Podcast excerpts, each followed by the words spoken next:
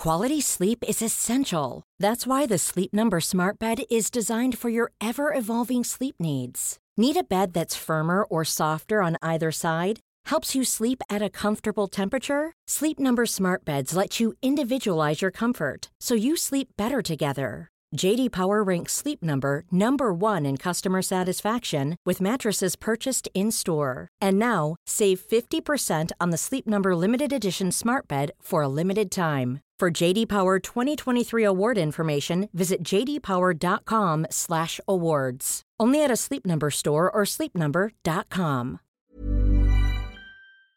Ja, hej. eh, Ja, ja god morgon.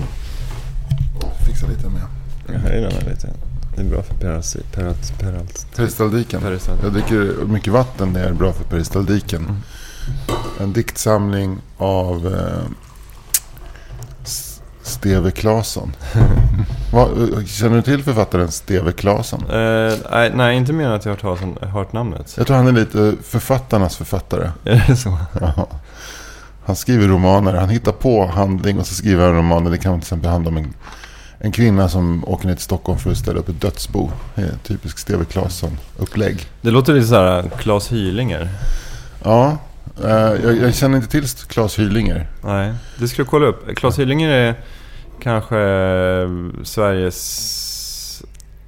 Ja, men han, är, han, är lite, han, har, han bär på ett drag av eh, flanörism och mysticism. Han är Göteborgsförfattare skriver så här små sävliga romaner och noveller som handlar om Oftast om eh, han, han själv i förtäckt form som, som reser till olika ställen och håller en, någon liten föreläsning och så händer något litet utanför det vanliga. Men inte så här, det är aldrig något så här superdramatiskt, men någonting lite som, som ruckar på.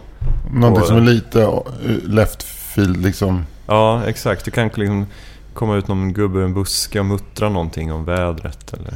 Men sen har han skrivit eh, ett par böcker som handlar om... En heter Det Hemliga Sällskapet tror jag. Som handlar om ett, att han eh, åker till Paris och blir liksom på något sätt, eh, insyltad i ett hemligt sällskap. Eh, som är lite oklart. Alltså det är eh, en blandning mellan...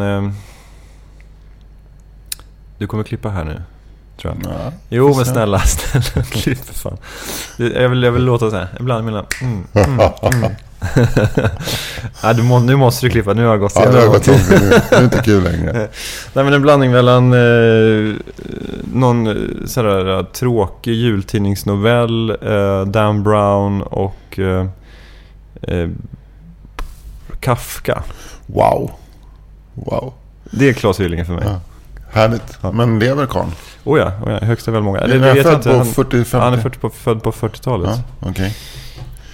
Vad- Men eh, ska, ska det vara ett, en uppmaning till våra lyssnare att kanske kolla in Claes Hylinger? Ja, men jag tycker att han, eh, han är läsvärd. Man kan, eh, man kan börja med hans noveller. De är väldigt... eh, De är lite så här, de är lågt tempo, de är underfundiga. Liksom, det, det finns någon slags lunk i dem. Om man gillar, om man gillar litteratur som är lite underfundig och där det inte händer jättemycket men som ändå har något. Då ska man läsa Claes Hylinger. Jag tror att jag har en, eh, var med om en grej det här senaste dygnet som är lite... Som skulle kunna vara en Claes Hylinger-novell. Mm. Eller som skulle kunna vara i stoff till kanske en hel romanserie av Claes Hylinger. Då, beroende på hur så att säga, minimalistisk han är när det gäller att liksom bränna stoff. Mm. Men eh, vi har köpt en eh, liten kommod på nätet. Min fru har ropat in en kommod. Alltså någon byråmöbel. Mm. Och den där ska hämtas eh, i Frihamnen. Eh, på Art... Vad heter de nu? Art Move heter de. Och vi har varit där ganska många gånger. Jag och hon har hämtat olika möbler. Och eh, jag tar på mig uppdraget. Så igår på fredag förmiddagen så hoppade jag in i våran Volvo. Våran gamla Volvo och kör mot Frihamnen. Och jag parkerar på kajen. M- Men problemet är när man står på den här kajen. Eller alltså på kajen vid lastkajen. Och när, problemet är när man står på den här lastkajen så är det omöjligt att veta vilken dörr man ska gå in genom.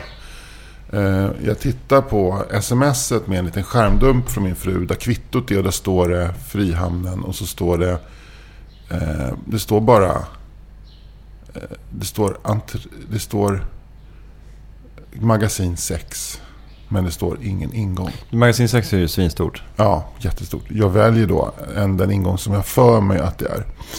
Så jag, eh, och det är en hiss i sådana här gigantiska hissar. Så jag trycker på, öppnar en hiss och går in. Den är, den är, jag tror att den kan vara på en 4 gånger 4 gånger 3 meter. Alltså 3 meter höjd, kanske 4 meter höjd. En gigantisk hiss. Och jag trycker på våning 3. För någonting säger mig att det är våning 3. Eh, då stängs som eh, jalusier fälls upp på bägge sidorna. Så nu står jag liksom som i en container som långsamt börjar röra sig. Och redan på våning 1 stannar den. Jag öppnar eh, dörren som går åt andra hållet, går inåt mm. och kommer in i en mest overkliga miljö där det sitter eh, en gigantisk hall. Där det sitter glada ungdomar och lyssnar på hög musik, sjunger och packar kläder i såna här blåa IKEA-kassar. Eh, och det är sån otroligt hög stämning. Det, det, det är som att jag klivit rakt in i den nya ekonomin. Och det är sånt jävla drag där inne. Och jag, jag går ut där eh, och, och, eh, börjar försöka fråga vart jag ska hämta en kommod. Var ska jag hämta den här kommoden? Och en väldigt vänlig ung man i 22-årsåldern kommer fram till mig och förklarar att du ska till entré 3. Jag går in i hissen igen, åker in, åker ner. Och så går jag ut på kajen och går vidare till entré 3. En mycket mindre hiss tar mig upp till entré 3 eller till Art Move och jag får hämta min eh, kommod. Där har en, just en här som jag tror kommer från Lidingö eller Östermalm hämtat en rokokobyrå. byrå och han, eh, nu är det så här att när du hämtar ut möbler så måste du skriva på ett papper att du accepterar eh, skicket. Vilket har föranlett den här mannen att demontera sin rokokobyrå. Så han står alltså vid ett sidobord, har dragit ut byrålådorna, tittar på dem under till. Han har plockat bort bakstycket på eh, rokokobyrån. Och eh, eh, studerar det här mycket, mycket. Jag, jag kastar ett snabbt en blick bara på kommoden och lyfter upp den går tillbaka till hissen, frågar honom, ska du med i hissen? Han, han säger nej. nej, jag ska med en hiss om en vecka. Kliv in i hissen. Nu står en, en halstatuerad lastbilschaufför inne i hissen och trycker på en koddosa. Uh, han uh, verkar arg. Han, han ska nämligen ner under jord. Och hur han än försöker kommer han inte ner under jord. Men jag, jag ignorerar honom utan jag trycker på ettan. Alltså jag och han far ner igen. Uh, neråt. Med kommoden? Med kommoden. Eh, jag kommer ut eh, på lastkajen och eh, ställer kommoden på lastkajen. Hoppar ner för lastkajen, öppnar bakluckan till bilen. Ställer in kommoden i bakluckan. Stänger, kör hem. Sen så eh, kör jag hela vägen hem. Jag ska på en lunch på Strandvägen 1 klockan 12. Och klockan är 11.15 när jag lämnar eh, Frihamnen. Jag, ser att jag har gott om tid. Jag kommer att åka hem. Jag kommer att hinna springa upp med kommoden. För den är ganska lätt. Mm. Sedan gå ner och sätta mig på tunnelbanan och ta mig till Östermalmstorg. Men, eh, och trafiken flyter väldigt bra. Jag åker eh, den här leden som går från Frihamnen ut till Vallallavägen förbi Kungliga Tennishallen och Stadion. Och jag svänger till höger på Vallallavägen. Allt flyter jättebra. Jag har svängt vänster ner mot stan. Ner på Sturegatan. Eh, ner på Sturegatan. Eh, kommer passera Humlegården. Det börjar tjockna till. Det är ganska rejält. Eh, så att eh, från Karlavägen ner till Birger tar det tar fem minuter. Och då visar det sig att det är en massa glada ungdomar som går och sjunger med blå Ikea-kassar. Nej, nej. Det, det, här är en Klas Hylinger-novell. Det är ja. inte någon... Det här är liksom ingen eh, stand-up. Det är en Klas Hylinger-novell. Det går väldigt långsamt. Jag, men jag bestämmer för att inte bli frustrerad. Däremot börjar jag oroa mig för att det eventuellt är... Eh, bilen kan börja koka för jag vet att bilen läcker lite vatten. Och det är varmt. Det är säkert 19 grader varmt. Eh, men med en extremt lång, lång, så att säga, långsam fart så tar jag mig då eh, hela vägen för, upp till Norrlandsgatan och sen så till höger så att jag kan åka ner i Söderledstunneln. Och där gasar jag på. Så sista biten går på fem minuter. Men jag inser nu att eh, jag måste parkera bilen så nära Gullmarsplan som möjligt. Och springa till tunnelbanan. Sätta mig på tunnelbanan. Kanske skicka ett sms. Blir fem sen. Så att jag, jag, när jag kommer upp på Gullmarsplan så börjar jag titta efter parkering. Då inser jag att eh, just Gullmarsplan är en parkeringszon utan boendeparkering. Jag kan alltså inte ställa bilen där och hoppa ut utan att då ta upp min EasyPark-app och betala. Och jag är lite snål här. Så att då åker jag längre och längre ner. Till slut står jag utanför vårt hus. Mm. Parkerar bilen, hoppar ur, tar mig in till stan kommoden står alltså kvar i bakluckan på bilen. Flera gånger samma När jag kommer hem från jobbet har jag två matkassar i handen. Eh, det är tungt. Det är så tungt så att det blir djupa märken i fingrarna av att bära de här kassarna. Det är flera flaskor läsk, det är mjölk, det är kött. Eh, jag tar mig in eh, och glömmer bort kommoden. Ganska länge lagar mat och så. Men då och då så går jag fram till köksfönstret och tittar ner. Så bilen står där, ingen åverkan på bakluckan. Jag ser också skuggan av kommoden som står längst bak och tittar ut mot Grünkvarnsparken. Eh, sen så blir det kväll. Jag, jag går och lägger mig ganska sent för att titta på en tv-serie. Sista gången jag tittar ut genom fönstret är 12. Jag vaknar 9 på morgonen. Väcker klockan. Eh, jag äter frukost. Eh, dricker inte kaffe. Jag kokar kaffe till oss. Jag har kaffe här nu. Och sen går jag ner. Och i hissen ner så inser jag att jag inte tittat till kommoden. Så jag går ut på gatan fram till bilen snabbt med bultande hjärta upptäcker kommoden står kvar. Ingen åverkan på bilen. Så nu står alltså kommoden på Åsögatan? Mm. Ja, men nu kommer punchlinen. Jag hoppar in i bilen, gör en U-sväng och åker upp på, eh, från vi bor på Konstgjutarvägen upp på Skulptörvägen. Mitt på Skulptörvägen ligger det två döda ekorrar. Två döda ekorrar. Mitt på gatan i fosterställning ungefär två och en halv meter från varandra, döda. Kommoden står kvar. Den har stått där sedan klockan 12 igår. Då levde de här ekorrarna. Nu är de döda. Jag vet inte vad som har hänt. Eh, varför de dog. Om de har slagits eller om de har sprungit lekt och blivit påkörda. Jag vet att det inte är jag som har kört på dem. Men ja. Nu står kommoden kvar i bakluckan på bilen här nere på Åsögatan. Och så fort jag kommer hem ska jag bära upp den och titta till den och se att den är i så att säga, det skick som jag vill att den ska vara.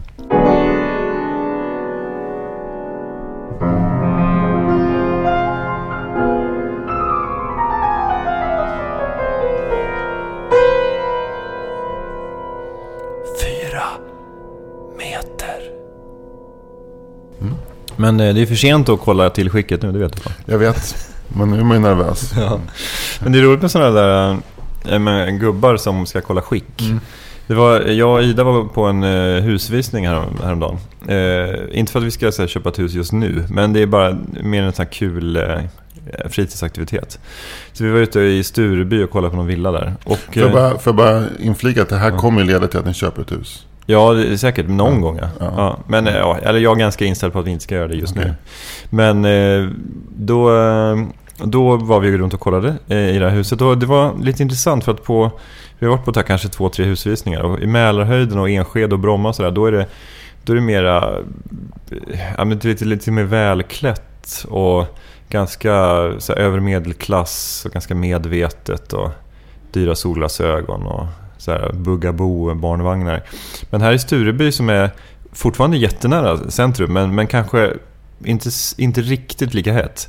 Så, men ändå dyra hus såklart. Men där var det mycket mer funktionskläder. Det var så här, ett helt annat klientel kändes det som. Eh, med folk med, med, med så här Helly Hansen, inte Helly Hansen, inte de gamla fiberpälsjackorna men lite så här, ja, men, så här Haglöfs och alltså, rejäla kängor och lite så här. Så det var, det var någonting märkligt där. Jag tror det bor rätt mycket goda människor i Stureby. Ja, det tror jag också. Om man jämför med, mm. Jag tror att det är mer ondska i Mälarhöjden. Ja, det tror jag. Min pappas kusin bor i, i Stureby och hon är god. Hon är en god människa. så att det, det, det talar ju för. Hon är en god människa, vilket bekräftas av att hon bor i Stureby. ja, precis. Det här är, det här är ett riktigt jävla cirkelresonemang. Ja, verkligen. Men, eh, men på den här husvisningen så går man ju runt. Man tar av sig strumplästen och så går man runt och tittar på, all, på olika rum. Och sen så nickar man och så, här, och, och så pratar man med sin med sin partner då som är, oftast är av ett, ett annat kön än man själv. Då. Ja, men oftare vad man tror på husvisningar i Stureby mm. så kan mm. det komma samkönade par. Ja. Och det är det, ingen som tittar snett på dem. Nej, det är så himla härligt. Ja. Men då var det såklart en, eh, en pappa där, där med en, eh, som hade sin fru och kanske 12-13-årig son med sig. Och han var ju eh, MacGyver där i det här huset det var, han hade ju med sig en liten sån här uh, maglight, sån här uh, ficklampa. av vaktmästartyp. Alltså en riktig proffsficklampa såklart. Alltså det är en ficklampa som du kan lysa med och också drämma skallen på någon. Ja, ja precis. Ja, Du vänder den bara. Mm, precis. Och eh, så här, vad heter det? Det är den enda, enda ficklampan som också har varit mordvapen i Cluedo. eh, Maglight, överste scenen för Maglight i biblioteket. Slog han honom? Nej, han lyste in i ögonen tills, eh, tills eh, hjärnan började koka. Men han, Jag han, bara inflika att jag en gång, en gång har försökt skriva en kriminalroman och eh, första personen som dog, dog just på det sättet. Att någon drämde en maglight i skallen på. Intressant. Ja. Ligger det här i någon byrålåda? Ja, Eller- det ligger i min hårddisk. På en gammal hårddisk som du inte Nej, en ny hårddisk. Ah, okay. Ja. Intressant. Men, vad- men har du skickat in det till ett förlag? Nej, för jag skrev bara tre kapitel. Sen Ah, så visste jag inte vad det handlade om. Men det börjar med att en polis... Vi kommer komma tillbaka till det här huset i Stureby. Men det börjar med att en polis har fått ett larm om att det är inbrott i ett bygge i, i, i nybyggnation utanför Ludvika. Och han eh, går in där han är, tillsammans med sin kollega. Han är ganska rädd. Upptäcker att han är ganska rädd och de skiljs åt någonstans i den här labyrintiska betong. För det är liksom ett, ett hus som är byggt med element som har ställt så det blir som en labyrint. Och han kommer bort från sin kollega, går med sin maglight. eh, I ett, det här greppet som man sett att NYPD håller det. Och sen så blir han överraskad av en man som sitter, som uppenbarligen har sovit där. Som sitter eh, och blinkar mot honom. Och han blir så rädd. Den här mannen är flykting. Eller han är i alla fall inte svensk. Så han blir så rädd så han på reflex drämmer maglighten i skallen på honom. Eh, och eh, sen så när han har gjort det så slår han en gång till och sen en gång till och sen så går han bara därifrån. Det börjar, så börjar det. Okej, så, så, Så polisen... det är polisen som... som men så- okej, så polisen dödar en, Inbrottstjuven. en, Ja. en flykting? ja. Ja. Men du, eh, vi, vi, jag vill inte att vi ska lämna Stureby. Nej, men eh, nu känns ju det här väldigt, väldigt Okej, futtigt. men du var i Stureby för att kolla på ett hus. Du gick Mm. runt i strumplästen. Då kom det en man in i huset med en maglight. Mm. Och får jag bara säga en sak? Jag hatar honom redan. Mm. Nej men det var ju roligt för att han, han började ju direkt så kräla på golven och liksom började lysa. Eh, alltså titta på så här olika, antagligen liksom olika grenuttag och så här eh, vattenlösningar. Och han var så här öppnade olika inspektionsluckor och lyste in i och, och, liksom, och sen så helt plötsligt så hade han liksom hittat någon stege och klättrat upp på någon liten någon vind som inte var liksom en riktig vind, det var liksom, liksom mer som en krypvind. Och där så Eh, så, så, så låg han där uppe och lyste och, eh, och sen så ropade han till sin son, du vet. Så här, kan, du komma upp här ett tag? Så Skulle sonen hjälpa honom att liksom krypa in någonstans där det var ännu mindre. Hur gammal var sonen? 12-13 år Ja. kanske. Men, eh, men han var ju väldigt grundlig. Alltså, det är rätt intressant för att det är klart att han kan liksom ligga och lysa där med sin maglight. Men om man köper ett hus så det normala är ändå att man, liksom, man anlitar en konsult som gör en här byggnadsteknisk granskning av huset innan man köper det. Så att, så att man inte liksom åker på några dolda fel. Jag tror det, där, det där tror jag är en, det där handlar bara om um, psykologi. Så här visar vi alla andra som där tittar på. Mm. Alltså det man ska ha gjort var att han hade krypit upp på den här vinden. Stängt. Ja, stängt, haspat, gått därifrån. Mm. Och sen fick han ligga där. Mm. Hallå? Som är roligt att köpa huset som det är. Ja. Inklusive, inklusive, inklusive en där mumifierad man. Och hans son. Ja. Som ligger död med en iPhone. Så här. Men han har väl lite drag av eh, en man som heter Ove Ove, tänker jag. Fast Ja. den här killen kanske är lite mera... Alltså Ove, alltså nu, nu utan att ha läst boken eller sett filmen. Men Ove känns ju som en, en... Han är trött på livet och han är trött på medmänniskor och han är trött på samhället. Men den här killen är ju... Han har ju inte gett upp. Han, eh, han, det är ju, så fort han har en ficklampa med sig och kan liksom krypa runt liksom under en krypgrund så mår han ju bra. Ja, men är det inte så att eh, den här ficklampan och hans förhållningssätt till ett hus är... Det håller en, en avgrund av, av ångest borta. Mm. För att eh, han pallar inte att tänka tanken att han ska leva ett liv och sitta och äta frukost med sin fru och sin son i det här vackra köket. Utan han måste hela tiden tänka praktiskt. Medan du och Ida står och håller om varandra i vardagsrummet och tittar ut och ser att trädgård, äppelträden blommar. Och bara, ah, det här ögonblicket, jag behöver inte köpa huset, jag bara vill vara i det här ögonblicket. Jag bara tänker så här, tänk att måla det här rummet med äggoljetempera älskling. Men han... Hon, han svar, är, hon svarar inte ja, utan lägger bara huvudet mot din axel. Mm. Och då, då känner du, ja, hon är på den linjen. Ja. också. Men eh, han är väl, men liksom, han och hans Maglite är väl på, på eh, den nivån att om han ska älska med sin fru så har han med sig sin Maglite och du vet, lyser. Okej, då bläddrar jag på här. Jag har hittat rätt nu. Jag har hittat rätt. Och jag, det är lubrifierat och klart. Det har jag eh, skö- skött, det ska jag säga, skött utifrån med eh, ja, en- tillsats av vaselin. Jaha, och då ska vi se. Jag har en erektion eh, som jag måste säga, jag skulle säga är hyfsad. Den är så att säga styv. Och då kliver jag på, lägger ficklampan. Alltså, William, William, kom, kom och kolla här också. Kom och kolla här, William. Kom och kolla här. William sitter på badrummet och hackar sig i låret med en nagelsax. Det är det han gör när, när, när ingen ser på. Han bara, ha, där, pa, pa, ha. Jag, eh, jag har ju ett litet barn, jag vet inte om du känner till det. Bosse, han är åtta månader nu och det, alltså det mesta går ju verkligen kanon. Men eh, häromdagen så la jag märke till att, att det är en grej som jag verkligen inte eh, kan hantera. Och det är, det är kladd. Alltså plötsligt så uppenbarade det sig för mig att jag är sjukligt anal när det gäller så här kladd och äckel och sånt. Alltså inte, det är inte så att jag blir äcklad av, eh, av någonting generellt sett. Men just när det gäller Alltså vi satt vid matbordet och Bosse satt och liksom Ida hade gett honom en avokado, en halv avokado som han satt och kletade med. Du vet så, här, så var det avokado på hela bordet, hela golvet och hon satt och käkade något eh, så här, torsk med, med kapris och grädde och vitlök.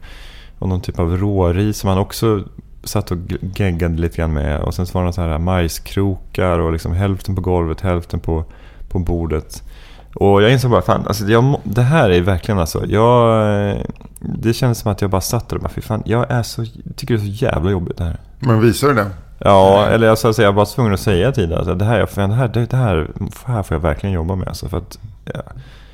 alltså jag skulle vilja att han gick direkt från att, alltså jag, min, det här är min, mitt bästa är så här, jag sätter på honom en haklapp, jag matar honom med gröt eller barnmat. Eh, han får en tugga och sen så liksom kommer det lite utanför så då liksom drar jag direkt upp med skeden. Och sen så tar jag nästa tugga. Och sen så torkar jag av honom lite grann efteråt.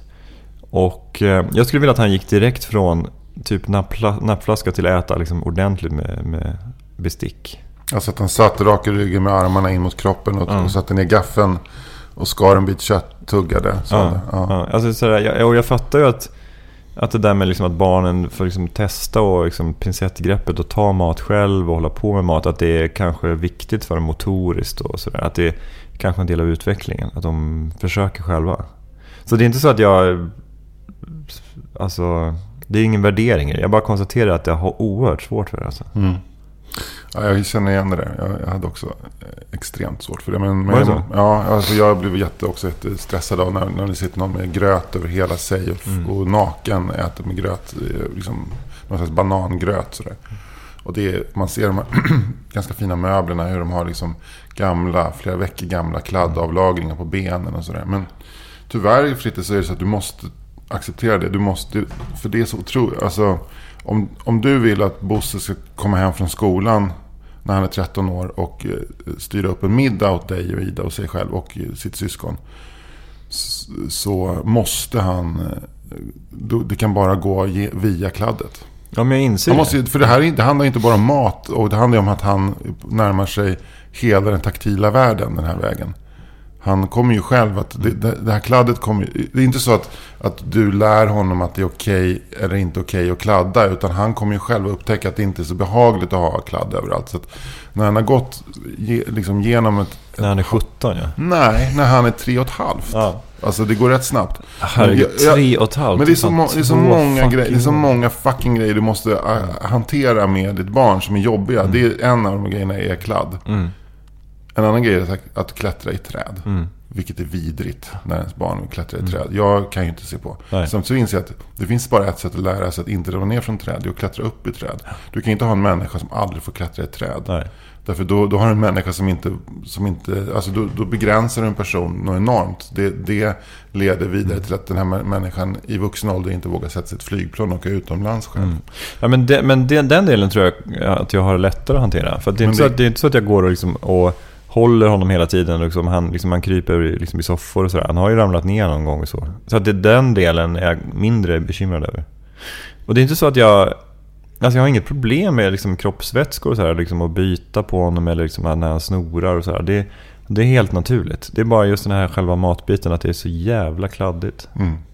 Det är väl någonting med att, ja, just det där med liksom alla avlagringar på alla ytor och sådär. Men du gillar ju också när det är ordning och reda. Ja, det gör jag. Du har det rätt städat omkring dig och liksom du, när, man, när du kommer på morgonen så har du din, fortfarande den här ljudutrustningen ligger i, i sin originalkartong och emballaget är kvar. Så det är liksom, jag fattar. Det, är- det där måste, det där är tyvärr alltså, det finns, eh, finns ingen väg runt det där. Det finns inga genvägar till det fe- perfekta barnet. Nej, och han är ingen hundvalp heller liksom som man, som man lär på. det. Han, du kan inte tryck, trycka ner honom i hans eget kladd och säga titta hur det blir Bosse. Aj då, för det har jag gjort några Ja, gånger. det, det är inte så bra. Nej, men alltså, jag, jag känner igen det. Jag blir också svinnervös. Men det är liksom... det Men är var att- Mimmi ju mer eh, okej med det? Hon är eller? väldigt cool med det där. Ja. Men, men, eh, men eh, det väckte, jag tror att det väcker just det här, det- som du säger, det är någonting jävligt analt liksom. Det Men alltså Ida kan ju sitta och, och han sitter och liksom kladdar och hon kan bara sitta och prata om något, ett Mm. ämne. Och jag liksom använder 100% av min hjärnkapacitet åt att inte stressa upp mig över det här. Mm. Det är, väl ändå, det är väl ändå bra att du gör det och inte så här springer iväg och torkar och torkar och torkar. Ja, jo det är sant. Fast det det gör gör jag lite grann också. Ja. Nej, men det där måste du jobba med. Tyvärr. Jag säger, ta det från en som också hade problem med det. Och, Mm. eh, alltså, bara en sån grej som att få ungarna att hjälpa till i köket. Det måste börja med att de sitter med en bit kokt torsk och trycker in den i, eh, i alla öppningar i Mm. möblemangen. Liksom. Det börjar där. Sen så, så kommer han förr eller senare också bli jävligt äcklad. Sen känns ju Bosse som en... Om man tittar på honom så han känns inte som en person som kommer bli någon slarver direkt. Utan det känns ju redan ordning och reda på honom. Men, men eh, jag märkte det när vi käkade lunch att han var nyfiken på allt som gick att ta i. Och han är ju den här stoppa i munnen-åldern. Och det är liksom...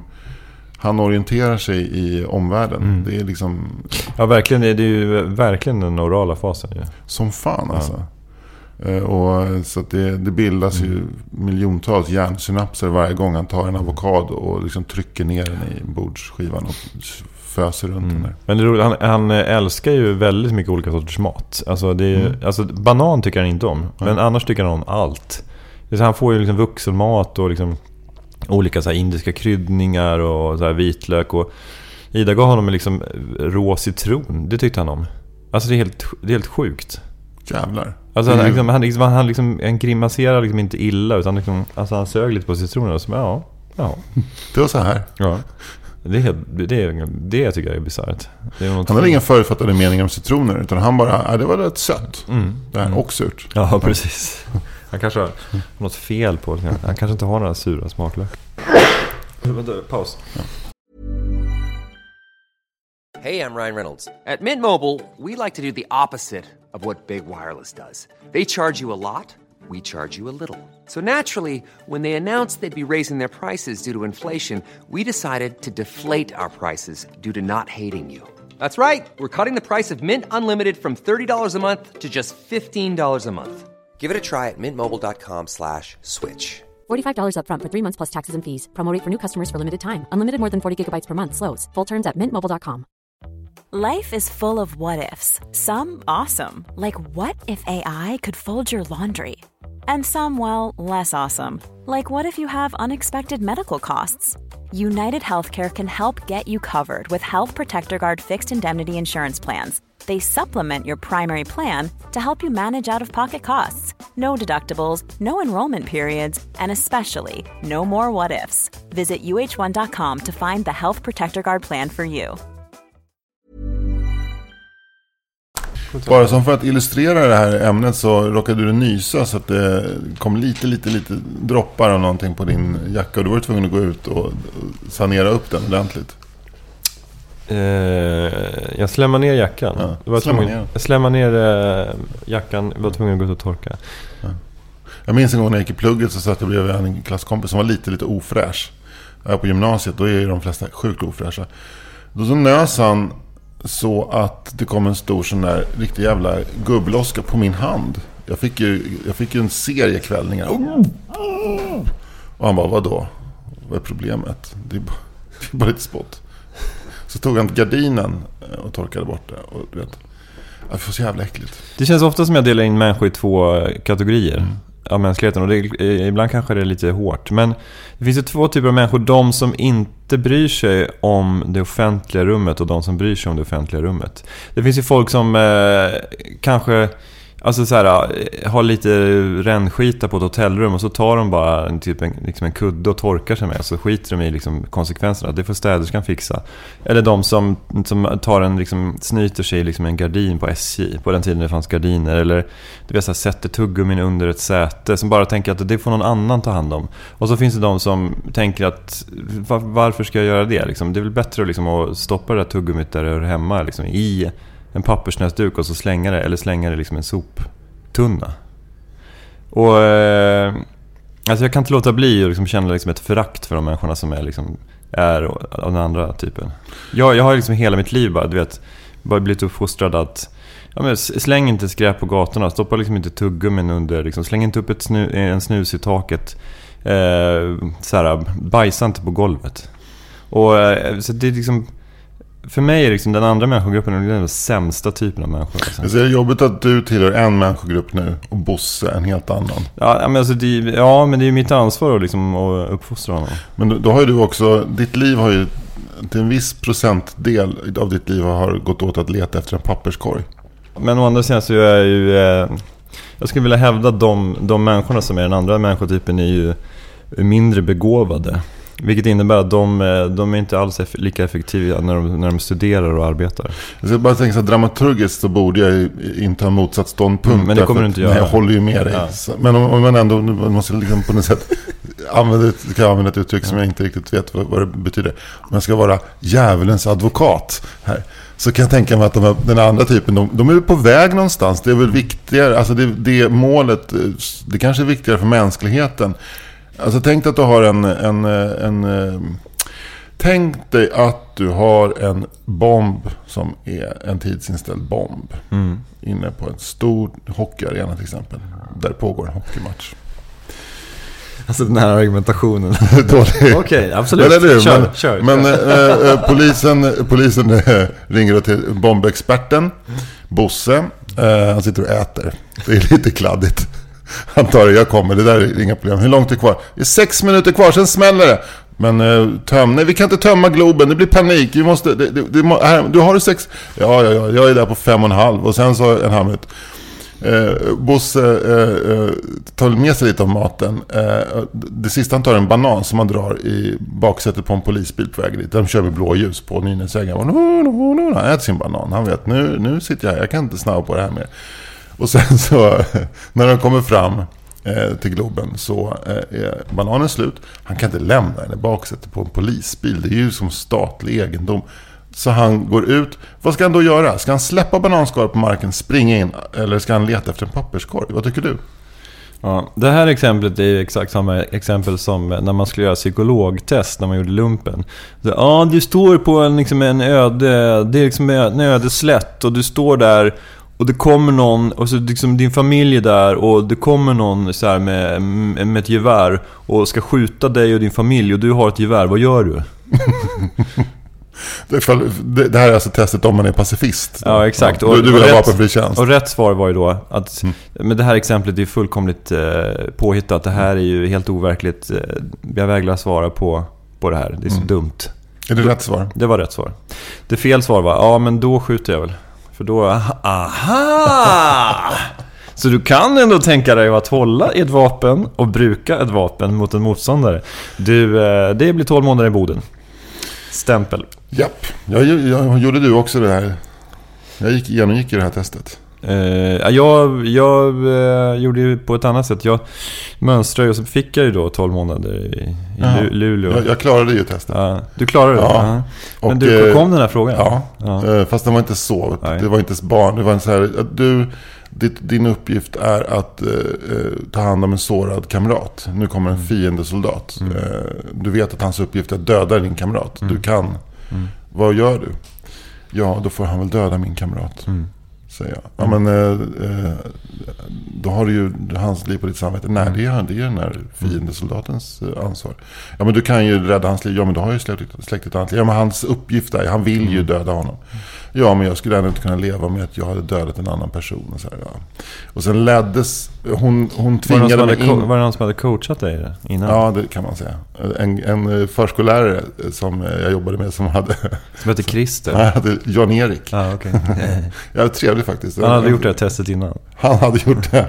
Han hade gjort det flera gånger tror jag. I varje fall så, det, det, här, det här ledde, så att säga, den här psykologen ledde mig längre och längre ut. Pacifist-test for Ja, dummies. Jävlar vad, men det slutade med att jag liksom satt i hennes soffa, rökte cigg som man fick på den tiden inomhus. Och sa att jag inte trodde på Sverige som nation och att jag tyckte att regeringen var korrumperad. och att, jag, att Sverige var inte värt att försvara för jag trodde inte på nationer och så här. Ja, nej, och sen så, sen så fick jag hela förhöret utskrivet. Och det står det så här, Sparring säger att han inte tror på Sverige. Och så kände jag bara så att snart kommer ju Säpo hämta mig. Snart blir det inte 12 månader i Boden. Du blir vågar, du vågar inte gå på en hockeylandskamp efter det? Nej, nej, nej. Så här, så här. Och de bara AHA! exakt, exakt. Vi har ju så jävla... Så här, eh, ja, Sparring har ju setts, eh, setts i ett vardagsrum i, eh, i, eh, i Skärholmen tittandes på en eh, VM-kvartsfinal 94 här. Eh, så att han har tittat på Sverige-Bulgarien här. Eh, och det är ju starkt komprometterande. Jag var ju, jag var, jag var ju besatt av Sverige eh, i hockey just under hela 80-talet. Jag, jag, jag har ju så här gråt, suttit i baksätet på bilen och gråtit för att de kör så långsamt för att Sverige ska spela mot Kanada i en jävla gruppspelsmatch i VM liksom. Ja, 80-talet var ju eh, också när, eh, vad heter det? The Big Red Machine. Ja, Ska vi ta dem? ja det kan vi göra. Makarov, Fetisov, Larionov, Kasatonov, Krutov. Tretjak. Bra.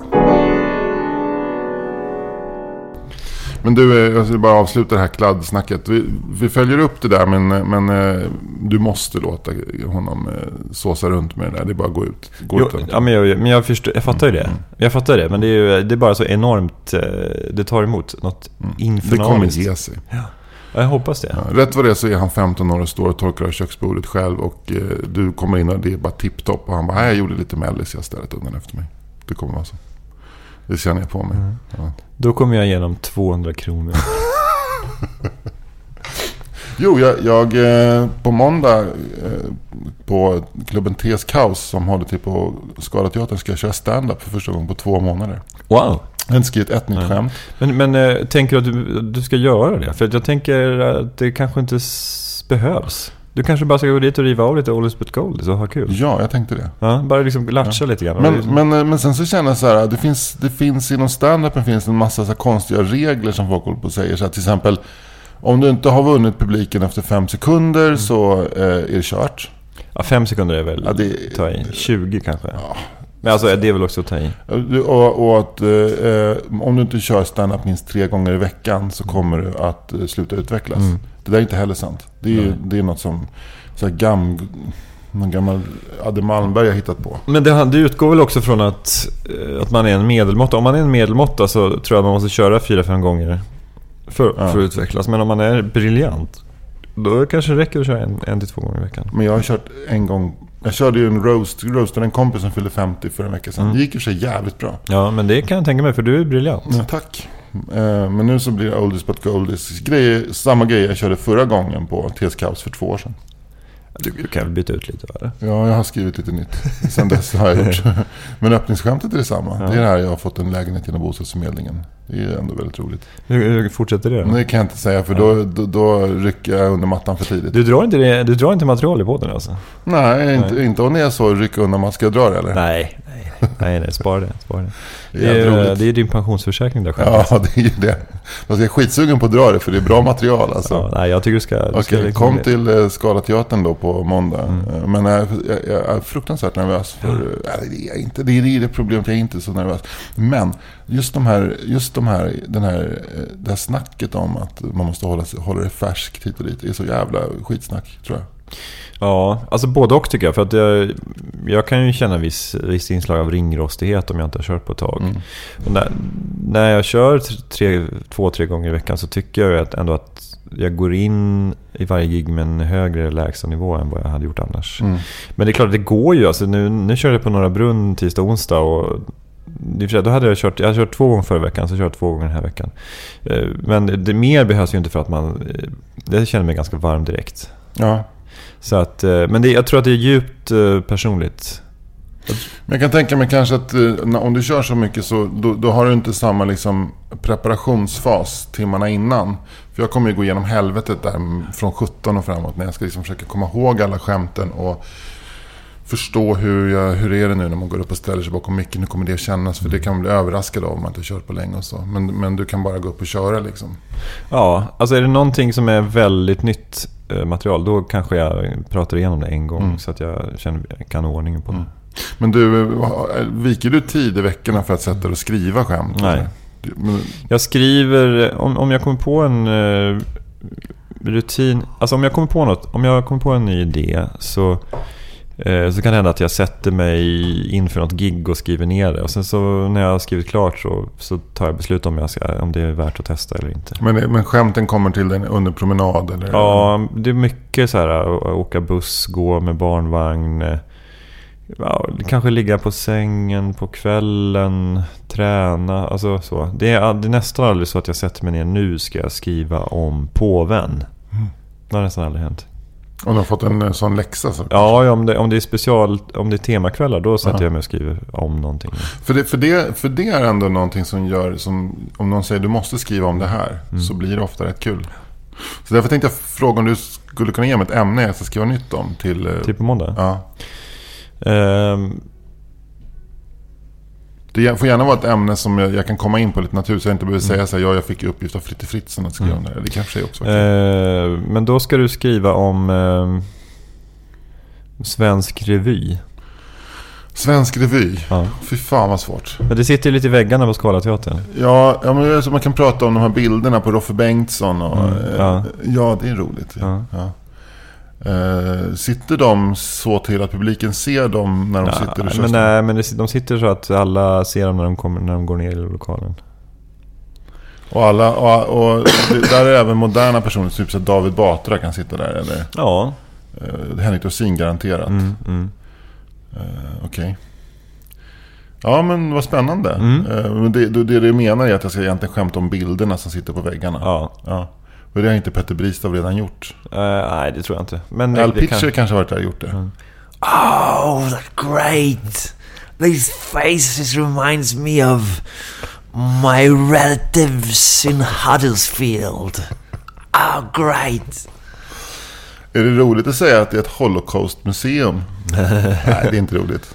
Ah, Vi får aldrig glömma dem. De nej, här nej. människorna. Men alltså det... Nej, ja, alltså, alltså hade, de inte, hade de här bilderna inte suttit där så är det ingen som hade kommit ihåg dem. Ja, det är något sånt där kanske vi får aldrig glömma. Mm. Nu, jobbar vi mat- nu jobbar vi fram material här. Mm. Och som alla som lyssnar hör så går det fruktansvärt bra. Ja, men så här tråkigt är det. Ja, ja, det kan visst. vara ganska roligt att, Ja. förstå hur tråkigt det är att sitta och, och försöka. Det är inte så att man sätter sig i en ring och så säger någon revy och sen så Mm. kommer det fyra bra skämt. Utan det kan ta timmar. Oh. Ja. Oh ja. Men det, är en bra, bra form av transparens. Mm. Men det blir det är lite som en pluggning också då för mig. Mm. Att jag ska köra på eh, Kaos. På måndag. Kul. Jag var där för några veckor sedan, det var väldigt roligt. Mm. Det var ju eh, i och för sig veckan efter, efter eh, den där terror, eh, lastbilsterrorn här på Ja. Drottninggatan. Så det, var, det var väl lite eh, småspänt. Men det var ju nästa, jag tror att Aron Flam hade kört lite grann om det. Bara för att han kände att han var tvungen. Det hade väl gått sådär. Jag hade något skämt som jag tyckte var helt okej. Lite så här harmlöst skämt om så att fan, en av konsekvenserna var ju så här efteråt när man tittar på sociala medier var liksom att man, vilken jävla självkänsla folk hade. Så där, Mm. vet, jag är okej. Jag är okej. Ja, jag är okej. Jag är okej. Tyckte jag var lite roligt. Ja, Ja, Och det var liksom inte så att det var, liksom, det var inte på någons bekostnad heller. Men även ett sånt harmlöst skämt. Eller det kanske lite så här... Men kändes det som att det också ändå föll lite... Ja, och det kanske det gjorde för att det kanske inte var tillräckligt bra då. Men jag tyckte det hade någonting. Men det var ju många som tog upp det också. Det är ju, alltså man, när man vet att det är liksom fyra döda. Alltså om det är en, om det är en bilolycka i Örebro. Eh, med en, eh, liksom en, en personbil som krockar med en lastbil och fyra dör så är det inte, då går inte folk in och markerar sig okej. Så det, det, det, det finns ju någon typ av, eh, liksom i överförd bemärkelse, lite katastrofturism kring det här. Men det har ju säkert massa människor pratat om. Att, det, att folk tycker det lite... Det finns någonting spännande att markera sin säkerhet. Det finns något spännande att förhålla sig till det här på något sätt. Och, uh, to all my friends uh, abroad who've contacted me about this, I'm, I'm okay but we, uh, we pray for, uh, for the victims of the disaster, bla bla bla. Alltså det, ah, det finns något jävla poserande i det där tycker jag.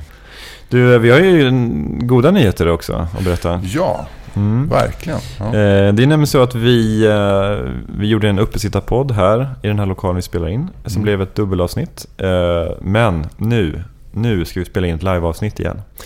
Och det ska vi göra den första juni. Japp, och vi kommer göra det på riktigt klassisk mark. Mm. Nämligen på Cantina Real. I källaren under Cantina Real. Vid Hornstull i Stockholm. Mm. Eh, Och eh, den första juni, vad är det för veckodag annars? Det är en torsdag. Det är en torsdag. Mm. Så eh, det är ju perfekt. Om man inte jobbar på fredagen så kan man stanna kvar och dricka öl. Precis. Det kan man göra ändå tycker jag. För att eh, folk är generellt sett lite f- väl försiktiga där. Liksom, och, ja, jag ska jobba imorgon. Ja, du kan ta ett par öl. Ja, menar, alltså, det, för jag, jag tror att eh, vi kommer att, du och jag kommer inte att spotta glaset den kvällen. Utan vi kommer att sitta kvar efteråt. Så att det är dels att man kan se oss podda när det blir så här härligt live-podd-stämning. Men sen så också att man kan hänga med oss efteråt. Eh, vi, vi kommer att vara kvar och dricka öl och snacka. Och ställa, man kommer kunna ställa frågor och sådär. Tyvärr har vi ingen merch än. Annars har vi satt oss en trappa upp efteråt och sålt merch. Men nu har vi ingen merch. Vadå, du tror inte att Roffe Bengtsson-muggarna kommer då eller? Fan också, nej. Men, eh, och eh, biljetter till detta kan man köpa på biletto.se. Går man in där och så söker man på 4 meter eh, så kommer man hitta biljetterna. Och vi kan säga direkt att vi kommer att köra det som en, en dubbelmacka. Det kommer bli en långpodd. Vi kommer spela in ungefär 45 minuter, sen tar vi paus och sen så spelar vi in ytterligare 45 minuter. Så det blir en, det blir en hel kväll i Anders och Frittes tecken. Japp. Och vi kommer sen att släppa det som två separata avsnitt. När sommaren börjar liksom tystna. Men vill man höra det innan det släpps som eh, mp3-fil, då, då kommer man till Cantina Real Hornstull. Klockan åtta kör vi igång. Var där i god tid. Men eh, som sagt, biljetter, biletto.se. Och vi kommer lägga en länk till eh, biljettförsäljningen på vår eh, Facebook-sida. Eh, fyra meter på Facebook. Eh, Bli gärna medlemmar där. Gå in och titta runt lite och, botanisera bland inläggen där och så. Det, Och sprid gärna ordet. Eh, Det är flera som har så tipsat om fyra meter i sociala medier. Men, men gör gärna det för att vi, vi har ju lyssnare, det har vi ju. Ja. Men vi vill gärna att fler ska upptäcka denna lilla pärla. japp, det vill vi. Det var det. Eh, trevligt Fritte. Som vanligt. Ja, alltid. Ja. Vi ses. Det du och jag du. ses om en vecka. Det vet du. Det vet du. Om du nu missade information om den här livepodden på Cantina Real eh, den första juni klockan 20.00 så ska du bara backa lite på bandet och lyssna om så får du den informationen igen. Eller stanna kvar så kan jag dra det nu. Det är alltså på Cantina Real. Det är torsdagen den första juni klockan åtta. Eh, vi kommer köra en, en, eh, en hel kväll med eh, paus i mitten. Två långa live-poddsjok. och biljetter hittar man på biletto.se. Och om det är så att du skriver in Cantina Real på din GPS till exempel och den inte dyker upp där. Då kan det vara bra att ha gatuadressen. Lindvallsgatan 11, Stockholm. Okej Fritte, nu så tror jag att vi bryter. Ja. Tack, hej.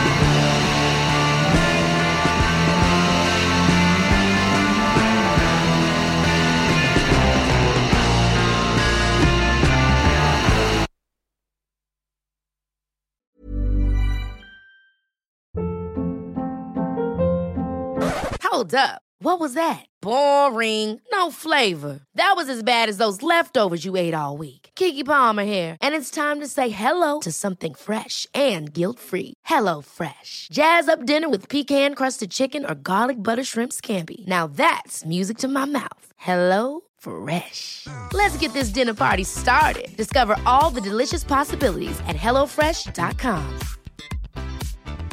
Even when we're on a budget, we still deserve nice things. Quince is a place to scoop up stunning high-end goods for 50 to 80% less than similar brands. They have buttery soft cashmere sweaters starting at $50, luxurious Italian leather bags, and so much more. Plus, Quince only works with factories that use safe, ethical, and responsible manufacturing. Get the high-end goods you'll love without the high price tag with Quince. Go to quince.com/style for free shipping and 365-day returns.